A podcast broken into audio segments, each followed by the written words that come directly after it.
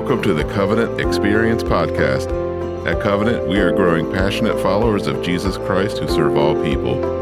If you live in the tri state area, we welcome you to join us on Sundays at 9 a.m. or 11 a.m. You can find more information about us online at covenantexperience.com or call us at 304 876 2212 with any questions. And now today's message.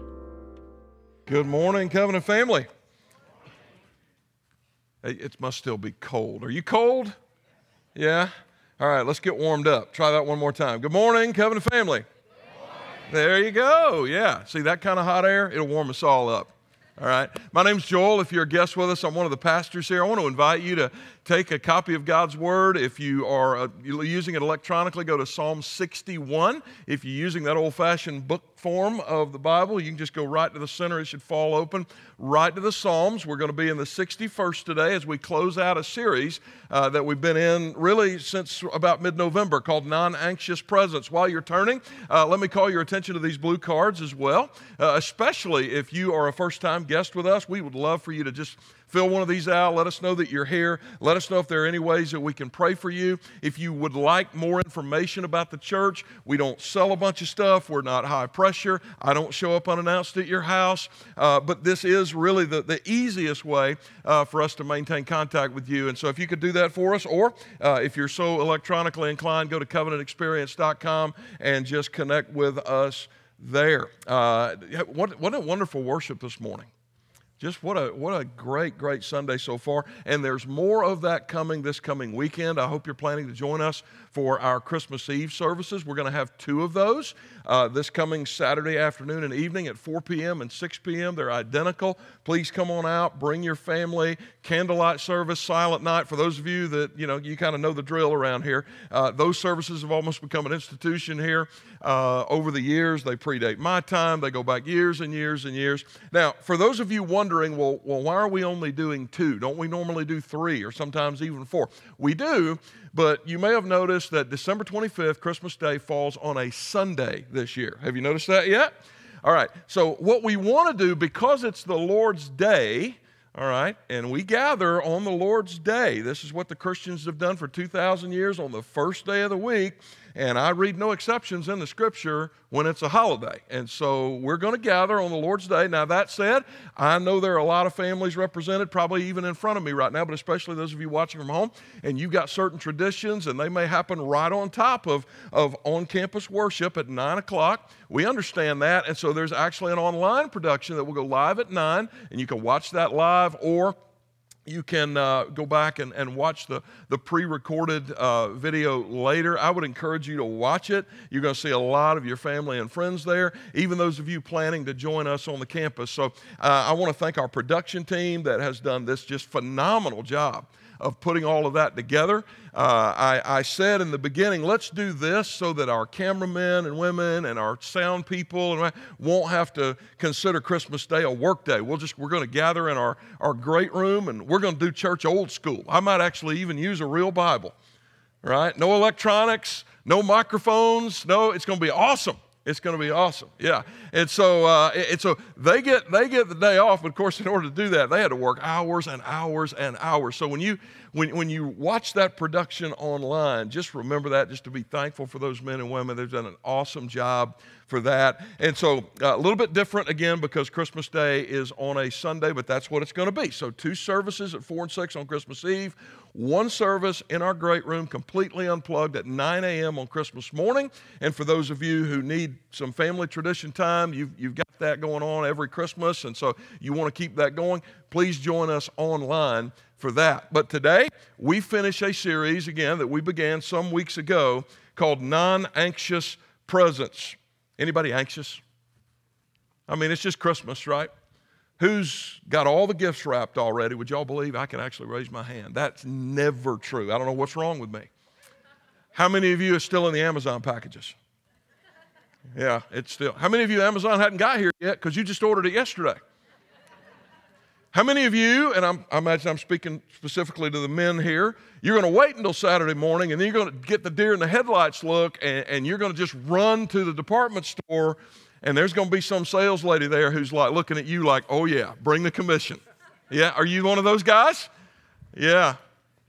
A lot of anxiety around this time of the year.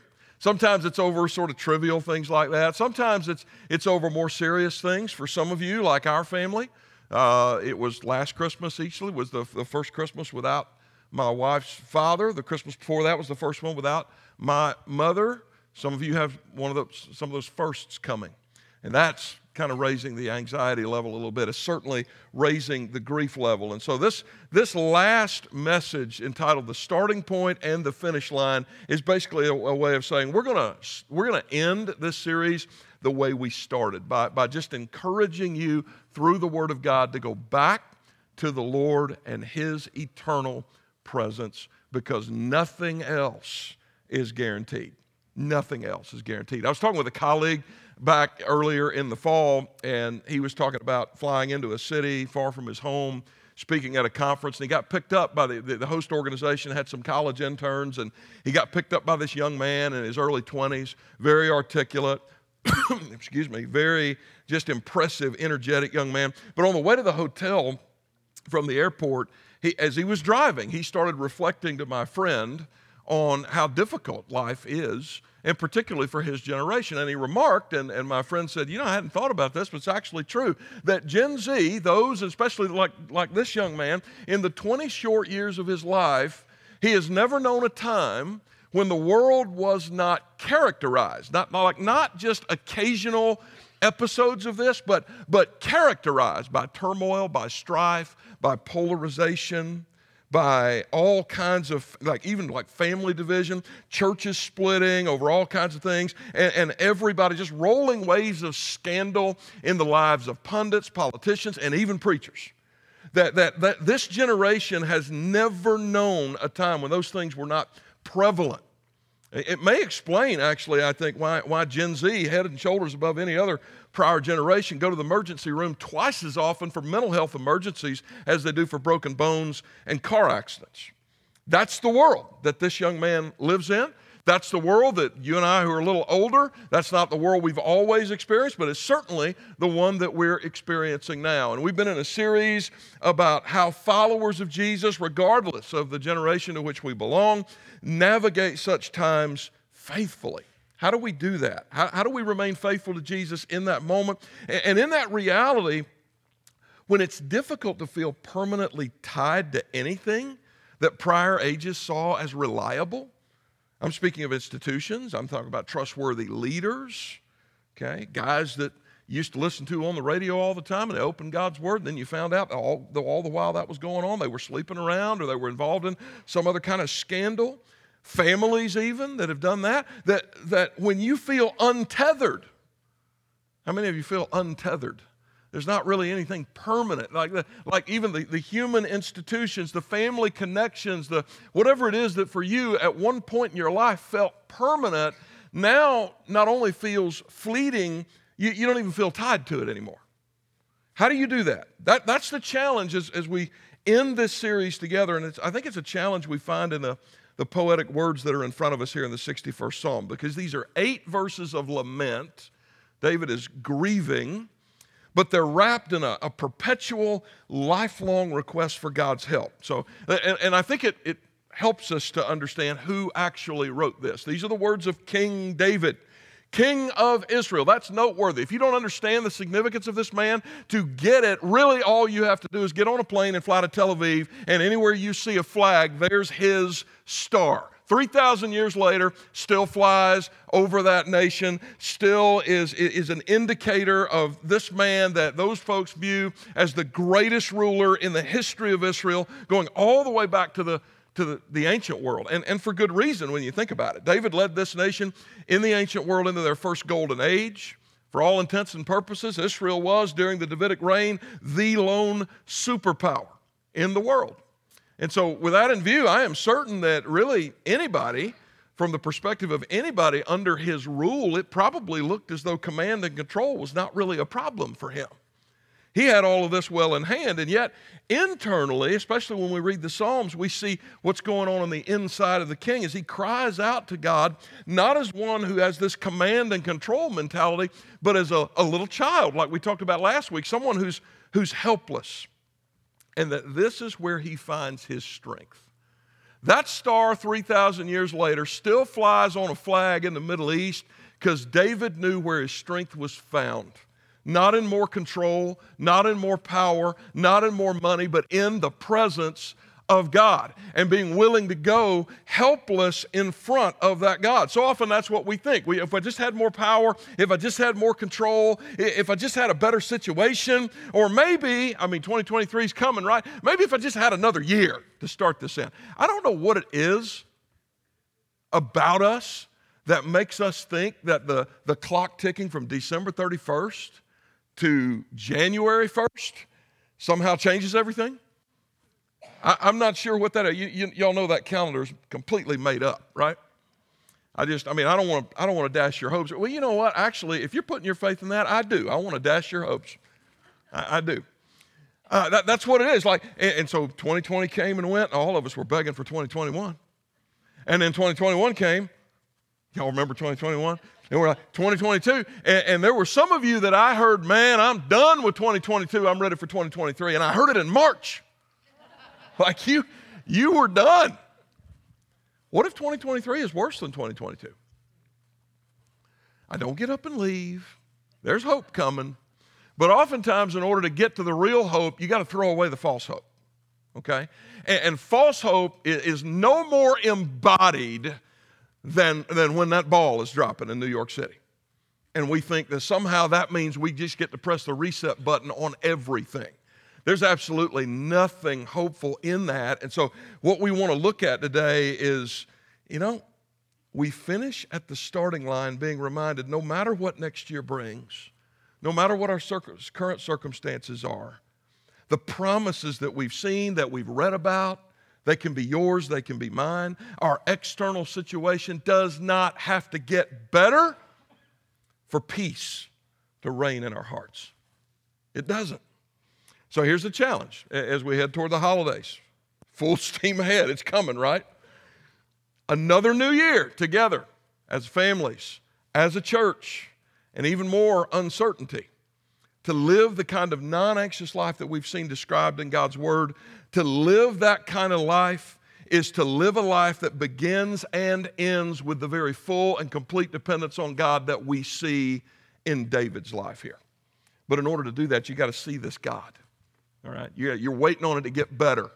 You're waiting to, for there to be a time when you don't take another gut punch after the last one that you took. And I pray that for you too. I would much rather my life be better than worse. I want your life to be better rather than worse. I want that for you. The, the, the issue, though, is God's word tells us that's not where ultimate peace is found. Because if those moments stop, if the turmoil stops, eventually in a fallen world, it's going to start back again. But there is a permanent sense of a peaceful presence that can reign in your heart. But you have to look at God for that. And you need to, apparently, from the 61st Psalm, you need to know five things about this God. Because that's what David gives us. There's five reasons in this psalm why it is the case that it is only full and complete dependence on God that leads to the kind of non anxious presence that we've been challenged to embody over these last few weeks. The first is this God is the only sure thing. I don't know if you figured that out yet or not, but it's true. There's nothing else that is completely sure in this world except Him. In verse 1, David says, Hear my cry, O God. Listen to my prayer from the end of the earth. I call to you when my heart is faint. Lead me to the rock that is higher than I. David says, Hear and listen. If you look at this in the Hebrew, the, the parallelism is, is really set up to get the attention of whoever reads this poem. David is saying, Lord, pay attention to me. You ever felt that way? Lord, pay attention to me. Yeah, I'm, I apologize for breaking this up. There's some kind of conversation going on in the lower lobby, and wherever that's happening, if y'all could uh, close that door, please. Thank you very much. Sorry, your preacher's ADD just kicked in. All right. Pay attention to me. You ever felt that way in the, in the Lord's presence? God, I'm here. Where are you? That's what he's doing. And then, having said that, he says, Lead me to the rock that, that is higher than I. And then comes the reason for this desperation. From the end of the earth, I call to you when my heart is faint. So that, there's, there's a locative description there. and it reveals somebody that perceives themselves far away, right? I, from the end of the earth. I am away from the comfort of the familiar. The things that 30 months ago were familiar to me, the things that 12 months ago, the people that were here that are no longer here this Christmas, and, and my heart grows faint as a result of that. He perceives himself to be in a weak and feeble condition. I don't know if you've been there or not recently, but I would say it's safe, I, I think it's safe to say over the past 30 months that, that I don't have to ask that question anymore. I don't have to ask eh, because the whole world has pretty much been there, and some of the most familiar things we took for granted all of a sudden disappeared from the relative peace we thought we would always have with our neighbors to just, I don't know, the ability to buy toilet paper. Y'all remember those days? All the little 99 cent things that we thought we could count on, all that tangible shifting that we sensed. Man, this isn't just about toilet paper. There's something bigger going on. There's like massive change in our world. And it's left us feeling, feel, feeling isolated and exiled and helpless. That's where David is. Lord, I am far from home. I am far from you. And I am worn out. I am tired. That's what he means here. My heart is faint. That's not just physical exhaustion. Physical exhaustion is easy to fix. You just take a nap. You just go to sleep. We talked about that last week. Jesus knows the difference between merely going to sleep and actually getting rest. There's a weariness of life that David is expressing here that all of us have experienced if we've been an adult longer than just a couple of years. It's a weariness that brings somebody to the point of despair. Ask, in fact, any mental health professional in this room right now who tomorrow morning will go back to long lines of people who have needs that exceed his or her capacity to help. That's where we are with mental health right now in our culture. And those people will tell you there's a lot of faintness of heart out there. And David embodies that here, that very sentiment that our entire culture is experiencing at this moment. My heart is faint. And in his moment of faintness, he reacts with these words Lead me to the rock that is higher than I. Rock in Scripture is a metaphor for strength. I'm weak, I'm helpless, I need strength. The world has worn me out, so I am coming to you. I'm coming to you. And so, in, in, moments like we've faced these last few months, and moments like I'm certain individually and as family units, so many of you have faced, like David, here, here's where this psalm starts. There really is only one place you can go. And, and here's the irony of that. In a world with internet connectivity and medical technology and all the kinds of things that we think are going to fix a problem, God tends to be the last place we go. Let, let me, did you know that? I, I'm, I'm going to prove it to you. They did a mental health study of everything that transpired during the pandemic. Every single category of person, their mental health quality went down, not up. It didn't matter what generation you were, it didn't matter what race or ethnicity you were, it didn't matter what socioeconomic category. Money couldn't solve this. There was one category in of people in which their mental health actually improved rather than got worse during the pandemic. You know what the difference was? Weekly church attendance. Yeah. Now this this is now I haven't gone to the Bible. I'm just giving you I'm just giving you broad stats. If you don't believe me, send me an email. I'll send you the report. It's right there. Weekly church attendance. People who decided, you know what? I'm going to come. I'm going to make this a priority. I'm going to Now what's what's happened to, to church participation? Overall it's gone down, not up. Had that it's gone down, not up. What does that tell you? People are running every which way trying to look for peace, and they're never going to find it until they look at the one place where it can be found. Now, are there churches that are that where God is not? Sure, there are. Sure, there are. Church doesn't equal the presence of God. I'm not saying that at all. I am saying people that prioritize the presence of God in their life, you, you begin to see that in their habits. And this is what you see in David's habits. I, I'm going to the rock who is higher than I. Like David, there's, there's that one place that we can go, but it's a God who's bigger than us. And because he's bigger, he's the only sure thing. Here's more good news that sure thing is faithful. He says in verse 3 You have been my refuge, a strong tower against the enemy. Now, there's an enemy. David's, David had a lot of enemies. And really, if you're a man of his stature, a man of his notoriety, a man of his power, then, then even if you don't mean to make enemies, you're going to make enemies. You, you just are. Fame brings enemies. Power and control, they bring enemies. And, and so this enemy in, in this particular psalm is unknown to us. We don't know who it was, what it was. But whoever or whatever this enemy is, it's the reason for his faint heart and feeling of weakness. And so that could be anything in our lives as well. Maybe there's a personal foe that at work or even in your own family. Every time, every time you encounter them, you get faint of heart. You have people in your life, they just wear you out. Every time you see them, you walk away discouraged. Maybe it's a bully at school, if you're in middle school or high school. Maybe it's a public or national enemy of a nation, just in general, the, the enemies of God. It can also mean that. But, but whatever the circumstance, person, or situation, really, it brings us to the same place emotionally where David finds himself here. And Ephesians 6 reminds us that our fight is not ultimately against flesh and blood. So, whatever exhausts me or makes me weak or sends me reeling, there are spiritual forces at work behind it that want my destruction. And they want your destruction. And, with that understanding, anxiety can feel like an enemy that we cannot escape. And so David reminds us in verse 3 over against all these things, God is our sole but reliable place of protection. Who remembers tornado drills in school?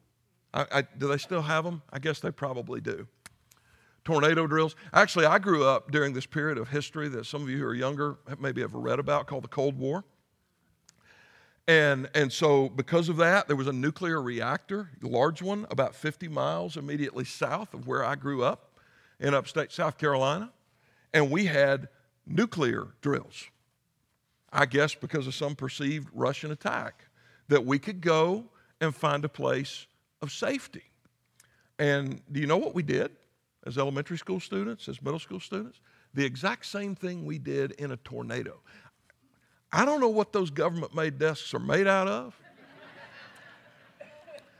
but apparently, like even as a middle schooler, I'm thinking, well, y'all are, you guys are teaching me chemistry. I'm trying to put two and two together here. I don't know how this uh, pressed together sawdust over the top of my head is going to protect me from a nuclear blast, but whatever. All right, I'm just going to get down and I'm going to, right? That's what you do.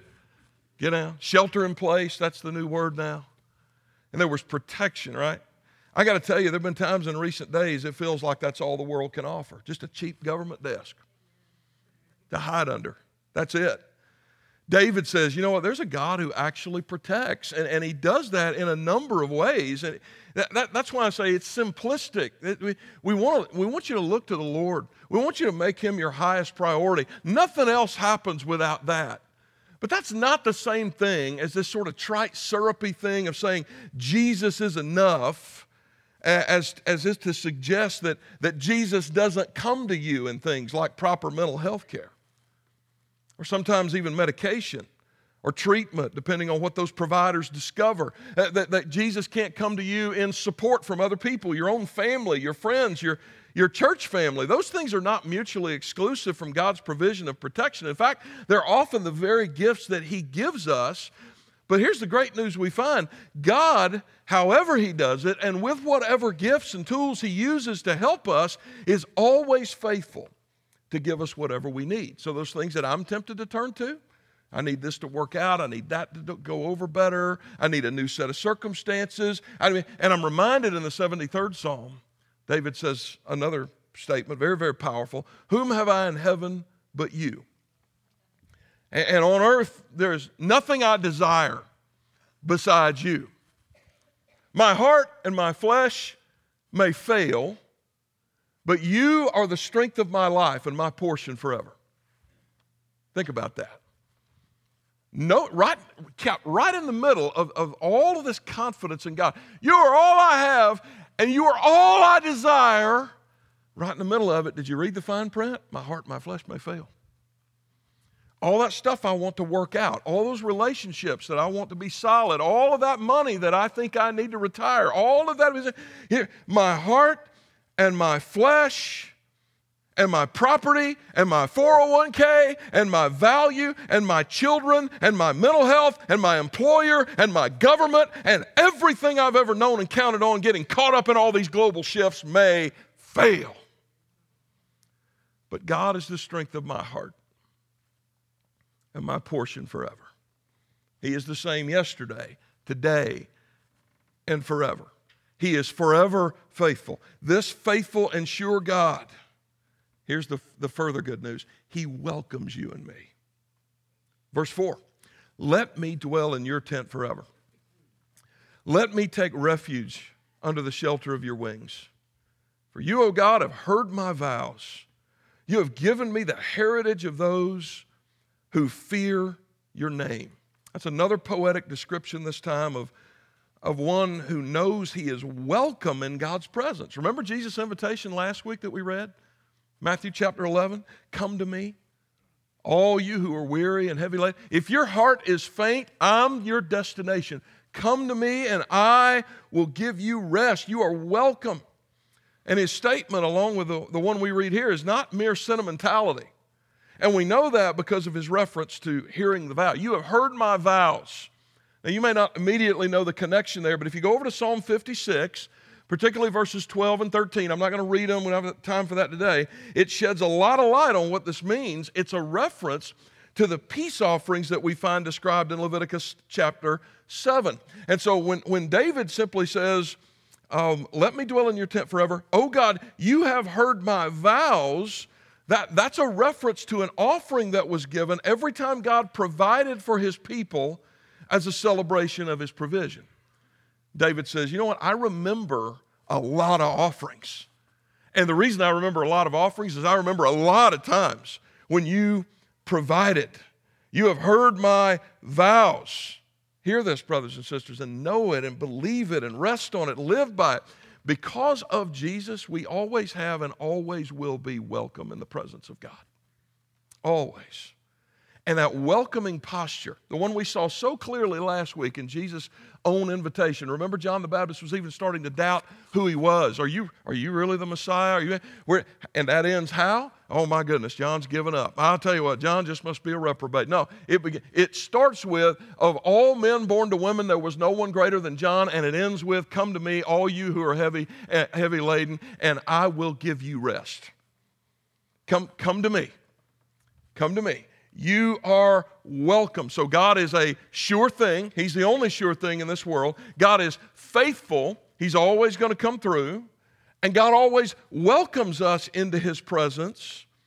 Here's further encouragement God is forever present. He's forever present. Verse 6 Prolong the life of the king. May his years endure to all generations. May he be enthroned forever before God. Appoint steadfast love and faithfulness to watch over him. Now, now this is a this language is kind of foreign to us just because of where we live. Okay? In, in the words of that theologian Bandit Darville from the movie Smokey and the Bandit. It really depends on what part of the world you're standing in as to just how dumb you are. You remember that line? Okay? So we, we have a context and a place, and we're finite people. And, and so when we read uh, any kind of reference to prolonging the life of the king, that, that's going to be foreign to a group of people who live in a country that we inherited from people who rebelled against monarchy. Okay? And, and in that rebellion, which I think was a good thing, all right? Don't, don't get me wrong here. But, but in that rebellion, we, we lost connection with, with some of the thoughts that are being expressed here. So, so in order to get that, probably the, the closest historical example would be our British neighbors. So I'm going to speak to that just a moment. But, but within any monarchy, going all the way back to, to the ancient world, the mentality was such that, that it was just understood. If a prayer for the king was synonymous with prayer for the country. God save the king, God save the queen. What did that mean? It was synonymous with God preserve the British Empire. God preserve us. We, we pray for this. And so, David, in praying for himself, is also praying for the people he rules and for those who will come after them and for the kings who will rule after him. But this is a, a reflection of God's ongoing presence. That David one day is going to die. God never dies. Okay, several, so several months ago, we watched our British neighbors cross the ocean, mourn the death of their queen. And if you watched any of that at all, or you just read, read about it on the internet or in the newspaper, you, you got a glimpse inside the symbolism that's associated when a monarch passes. We haven't seen that in like two generations. This queen lived a long, long time. And so it, it was kind of cool, I thought, to get reacquainted with some of that as her son, now King Charles III, ascended to the throne. Her coffin, which carried her remains from her place of death in Scotland to other parts of the realm, to Buckingham Palace, and then finally to, to her resting place at St. George's Chapel at Windsor was draped by something called the Royal Standard Flag. Now, that flag signifies the sovereign ruler over a kingdom. Now, you think about that for a minute because she's, she's not with us any longer. She's dead, and that, that thing's draped over her coffin. That could be a, a very bad thing, a very bad sign. But here's, here's the thing that flag has been used for this purpose since 1603. And unlike either the Union Jack or other British flags, in more than 400 years, that flag has never flown at half staff. Okay? We have a school shooting here, a member of Congress dies, someone notable passes away, and what do we do? All of a sudden, the president orders every U.S. flag out of respect, right? And out of a recognition that there's been a death. There's this big vacuum. There's a, there's a vacuum of leadership. There's, something, there's someone who was once there who's not there anymore. Here's the thing while that flag covers the queen's coffin, did you know it simultaneously flies over every castle and carriage that her son sat in at the same time? This is why it never flies at half mast because in all that time, England has never been without a sovereign. And so I want you to read that back into these words prolong the life of the king, may his years endure to all generations. Think about this example connected to David's prayer here with his background and promise to David in 2 Samuel. He says, When your days are fulfilled and you lie down with your business, in other words, David, you're going to die. But when that happens, I will raise up your offspring after you who shall come from your body and I will establish his kingdom, and he shall build a house for my name, and I will establish the throne of his kingdom forever. And so the, the, Davidic covenant made this promise David, there will always be someone from your line sitting on the throne of Israel. So, how can that happen? How, how does that work? I mean, it, it wasn't much longer, maybe a, a few hundred years after the Davidic dynasty, Israel didn't even exist anymore. It wouldn't exist for thousands of years. It came back into existence in 1948, but it ain't the same Israel. There's no monarchy. They actually work a little bit more like the British parliamentary system. Where's their king? Where is this? How can this promise be made true? Look at Jeremiah 23, beginning in verse 5. I will raise up for David a righteous branch, and he shall reign as king and deal wisely, and shall execute justice and righteousness in the land. And this is the name by which he will be called. The Lord is our righteousness. You know what that means? Just like in Great Britain, that even as the flag drapes over the coffin of the queen, it simultaneously flies over carriage and castle that contains the king. That's what we're told here. For 3,000 years, the Davidic dynasty has never flown at half staff, and it never will. It never will. Because the Son of David, whose name is Jesus, sits on that throne and his rule will never, ever cease. Now, that's, that's important to us, even in our most painful moments, especially so, I think, because we're never promised the continuation of anything in this life. Yeah, nothing. I mean, one, one, of the, one of the greatest sins that we can commit corporately is a collective obsession with protecting a quote unquote way of life. Did you know that? We just, the, the, continuation of our culture, civilization, jobs, circumstances, even in our health. We don't, don't take that for granted. One day it's going to be taken from you. And, and we've all had sort of minor experiences, some of us major experiences with that, having some big bright spot in our life just automatically taken from us. I remember as a middle school kid, really as an elementary school kid, all the way through middle school. So from the time my, my grandfather died in 1978, both of my paternal grandparents were older when my dad was born. And so they were both gone by the time I was two years old. And so by the time I was out of diapers, I only had two left. And my, my papa died in 1978. And starting around 1980, all the way up until about 1986, almost without fail, every Friday night, I would leave my parents' home and I would walk roughly one mile down two country roads from their house to my grandmother's house. Now, I didn't grow up in a toxic house. I grew up in a generally healthy home. But, but my grandmother, man, she was just that place of safety for me. You got somebody like that in your family, or maybe you had somebody like that in your family. She always welcomed me with a big hug. She always had biscuits waiting the next morning. Those were nice. Karo syrup, biscuits, and butter. Now my memories are coming back, right? Um, she's the one taught me how to drink coffee. Actually, she taught me how to drink creamer and sugar with a little bit of coffee in it.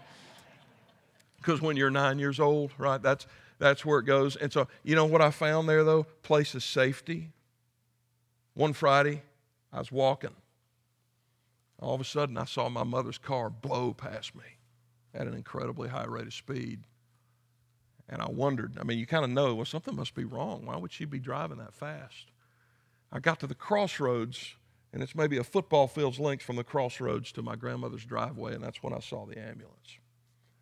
And as a 14 year old kid, just like that, that big bright spot, that support, that welcoming presence was ripped out of my life.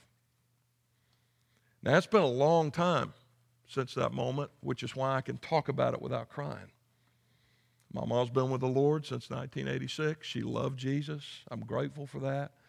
But that was an incredibly painful moment. It followed me all the way up until and even beyond meeting and marrying my wife, dealing with that kind of loss and, and that kind of that kind of grief. Some of you have experienced similar losses. There's another person that's gone. For some of you, this will be the first year that chair's empty. And you're wondering how in the world you're going to deal with it. Maybe your own health is gone. Maybe there's relative safety that you once felt because of all the shifts going on around the world. That sense is gone. There is a king who beckons you into his presence, whose standard will never be lowered. He is forever with you. And because of that, he's worthy. This is where verse 8 brings us. So I will ever sing praises to your name I will perform my vows day after day. Now, what more appropriate response could there be to this God than I'm going to sing praises, which is another word for worship, and I'm going to perform my vows, which is another word for obedience. Elisabeth Elliot, whose husband was murdered by the, the very tribe in Ecuador that they were trying to reach with the gospel, used to say all the time when tragedy surrounds you, when you don't know what's coming, just do the next right thing. Just do, do what's right. And I said that in the beginning. There are all these reasons that David gives that we can live non anxiously. And if all of this is true, then that means there truly is a God that, and He gives us capacity even in times like these. And if that's true, isn't that God worthy of your worship? Isn't He worthy of all of these things? You know, one of the pastors I most admire and probably from the time I was in my early 30s up until now has continued to influence me, which means he's influenced you, so you deserve to know who these people are, is Tim Keller. Dr. Keller is retired from Redeemer Presbyterian Church in Manhattan. His ability not only to expound scripture, to speak pastorally to situations, to deal with issues of culture in a way that doesn't war against the culture, but at the same time speaks truth into it. I just, I have admired him from really from the, from the time he moved from a country Presbyterian church in Hopewell, Virginia, to Manhattan to start Redeemer. And so it saddened me to learn in May of 2020 that after just a few years, he retired from Redeemer in his late 60s. He would continue to speak, he would continue to write books, he would continue to influence he just would not be the full time pastor any longer. But just a couple of short years after his retirement, he was diagnosed with stage four pancreatic cancer in his late 60s. And I got to tell you, in a moment like that, you're, you're tempted to go negative, aren't you? Lord, look at this man. Why are you taking such a man from us? Why? Yeah, we, we're, we're tempted to go there, aren't we? Where's the justice in that? But then I actually started listening to Dr. Keller talk about this experience. And over the past few years, there have been a lot of ups and downs. He's still with us. He's still with us for the moment. And a lot of those ups, including encouraging extensions to his life that his physicians didn't count on. Because the great physician decides when you come home. Right? And so that, that was all great. But he still has cancer, and the end is getting closer. And Dr. Keller's getting weaker. And just a few weeks ago, my friend Russ Moore interviewed him, and he simply asked this question. He said, Doc, Dr. Keller, with all that's going on in our world, with so many, especially the young, who've never known a time when we didn't have this kind of turmoil in our world and they're fearful and they're anxious, what would you say to those people who are so nervous about the future? Now, I got to tell you, you, you can speak tritely as an old man. Yeah, that can happen. But I, I don't think there's much more street cred than a guy dying from stage four pancreatic cancer asked that question. Do you? And so here was his answer. And at first he said, he said, Well, the first thing you have to do is just admit that life is tough. You, you can't deny the reality that's in front of you. In fact, he said, Kathy and I, that's his wife, we, we cried together just this afternoon because we sensed that after 40 plus years of marriage, our time together is coming to an end. It's coming, it's getting shorter every day. He said, But here's what I do know no matter what our fears or weaknesses or illnesses, if Jesus is raised from the dead, everything's going to be okay. Whatever you're worried about, whatever you're afraid of, it's going to be okay. And, and then he, with a big grin, he looked into that Zoom camera and he said, and Jesus is risen. Jesus is risen. And folks, here's the even better news. According to Romans 8, Jesus' resurrection doesn't just mean I can live forever, you can live forever. It also means that the whole planet is going to be redeemed and restored one day. All right. I, now, I don't know how. I don't, I don't know what's going to look like. I have the faith to believe God and take Him at His word. It's going to be better than anything we've ever experienced in this world. But it's a promise we have. It's written down clearly in Scripture. It's revealed to us by God who is sovereign, who controls all things, and who welcomes us into His presence when we don't think there's anywhere left to go. And so, my question for you this morning is do you believe that? Can you say with David, whom have I in heaven but you? Can you say with David, There is a rock that is higher than I? Can you say with David, You are my refuge and my strong tower against the enemy? That, that is what one 19th century preacher used to describe as the end of anxiety. And again, I want to be very, very careful here. Doesn't mean you may not still need treatment. Doesn't mean you may, not, may still not need help. I'm not being trite about that. I'm just saying the beginning of the end of living in turmoil is to see this God for who he has revealed himself to be to you. And to know not, not only is he all of these things, but the very thing that we're going to celebrate over the next seven, eight days is absolutely true. He became flesh and he dwelt among us and we beheld his glory. That's your gift. That's my gift. So let's, let's grab onto that with all of our might, shall we? Let's pray together. Father, thank you for your word. Thank you for the comfort that we get. Lord, and we pray for, for wisdom in moments like this when we are tempted to want something over here and you are calling us back to yourself instead. And you're saying you're never, you're never going to find your answers over here.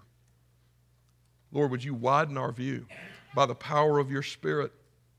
Break us of our propensity to go running as we feel untethered from temporary things, to just go running to other temporary things. And Give us the grace to come back to you. Give us the, the, the feeling that comes with the pleasure of your presence.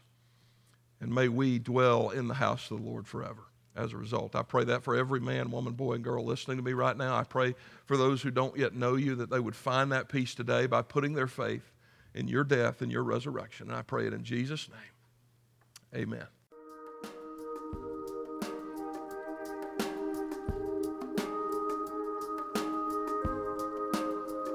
Hi, everybody. Pastor Joel here, and I am so glad you stopped by. I pray this podcast helps you in your walk with God. And if you're listening with questions about faith of any sort, God is not afraid of those questions, and neither are we. Join us any Sunday morning at 9 o'clock or 11 o'clock in the morning. If you're new to our area and looking for a church home, I hope we'll see you soon and have the opportunity to welcome you properly and personally through our doors. And if you live in the tri state area, but you're already a part of one of the other phenomenal church families here, I pray this podcast has been a great addition to the primary teaching you already receive from your local pastor, and that you've been better equipped to serve your own church family. So let's all go make Jesus famous this week. Share his love every chance you get until we meet again, and God bless you.